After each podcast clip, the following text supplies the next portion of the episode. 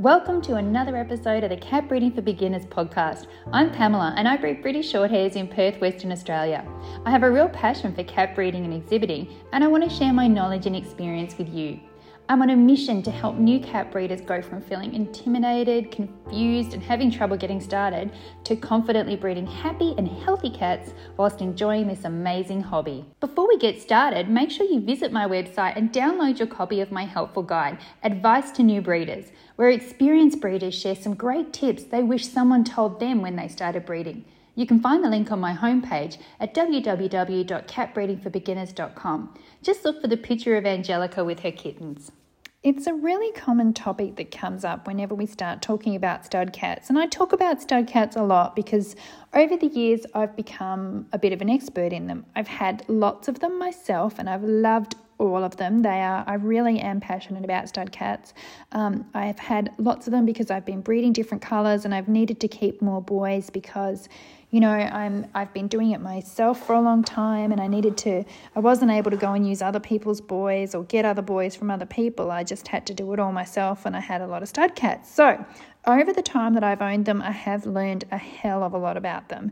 And that information is something that I'm really happy to share with people. A discussion that we have a lot is, you know, how, why is my stud cat not working? When should my stud cat be working? What's going on and what should I be looking for and what's normal? And a lot of the time for new breeders, it's really about you don't know what you don't know and we tend to have a couple of girls, but we tend to only have one stud cat. And so, how he behaves, we don't really have anything to go by. We don't have any other cats to judge him by. With the girls, if one, if you've got three girls and two of them start calling and one doesn't, you know that the one that doesn't is doing things a little bit differently. But when you just have one stud cat, you don't have anything to compare him to. And it can be really confusing and a really daunting and a bit stressful not to know what's going on with him. But there's something that you might not realize, and that is that all cats are different and breeds are different as well. And different breeds will mature earlier than other breeds. Now, some of the breeds that tend to mature earlier are breeds such as the foreign breeds, and we're talking about things like Siamese, Oriental, Abyssinians, um, probably your Burmese as well. Cats, um, those sort of breeds of cats all tend to start calling early. And they're also the types of cats that are not necessarily seasonal breeders. So, uh, my cats, British Shorthairs, they don't breed over winter. Whereas the Siamese and Orientals, Burmese, cats that are related to Burmese, like Burmilla and Mandalays, um, and Asians, they will they will tend to um, come in. They will tend to start working earlier. They'll be they're a little bit more hormonally charged than the other breeds, is what I like to think, and they will start um, thinking about girls and being interested in girls and being able to actually make girls a lot earlier than some of the other breeds. Um, and this can be pretty early, so you need to be ready as well. You can't be letting these cats, you can't be letting your boy cats just hang out with your girl cats just because you think that they're not old enough. Because the way you'll find out that they are actually working is because everyone will be pregnant. And that's not necessarily what you want.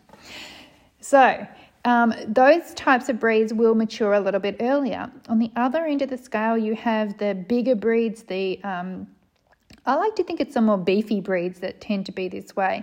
You've got your British Shorthairs, you've got your Maine Coons, you've got your Persians, you've got um, just the bigger cats, maybe even cats like your Siberians and your your um, forest cats. You've got cats that are just a little bit. They take a bit longer to mature.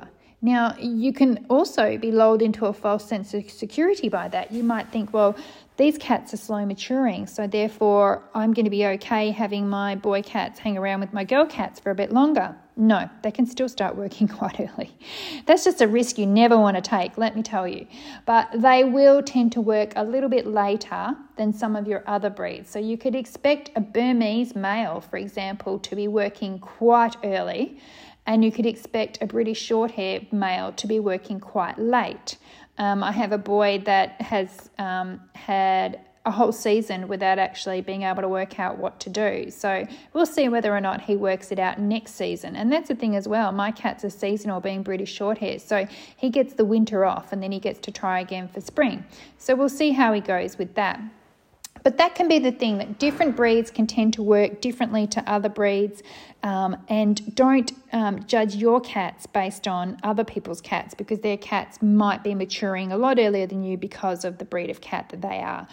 And when it really comes down to it, all you need to do is be patient um, and be accepting that your boy is an individual and he is going to do things when he wants to do things in the way that he wants to do things. And you're just going to have to learn to be patient with them because they are very special and they do make a huge contribution to your breeding.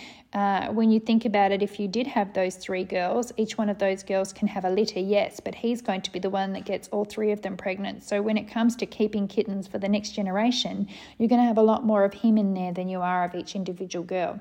So your boys can make a massive contribution to your breeding program, and we need to be, you know, um, we need to treat them as the special cats that they are. All cats are special, but I just think that stud cats don't necessarily have the the same sort of lifestyle that we would give to our other breeding cats, and they certainly don't have the same lifestyle that we give to our pet cats. So because of that, they have a bit of I have a bit of a soft spot for them, and we always want to make sure that they get the very best of care.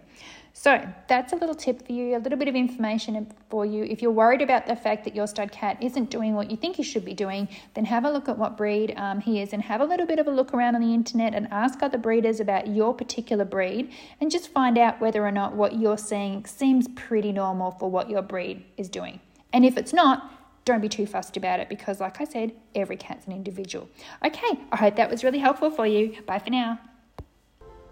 Thanks for listening. Make sure you visit www.catbreedingforbeginners.com where you can find articles, guides, courses, and more. Plus, make sure you check out my amazing New Cat Breeders Club. It's a supportive space where new cat breeders can learn, share, and help each other. I only take new members a few times a year, so sign up to make sure you don't miss out.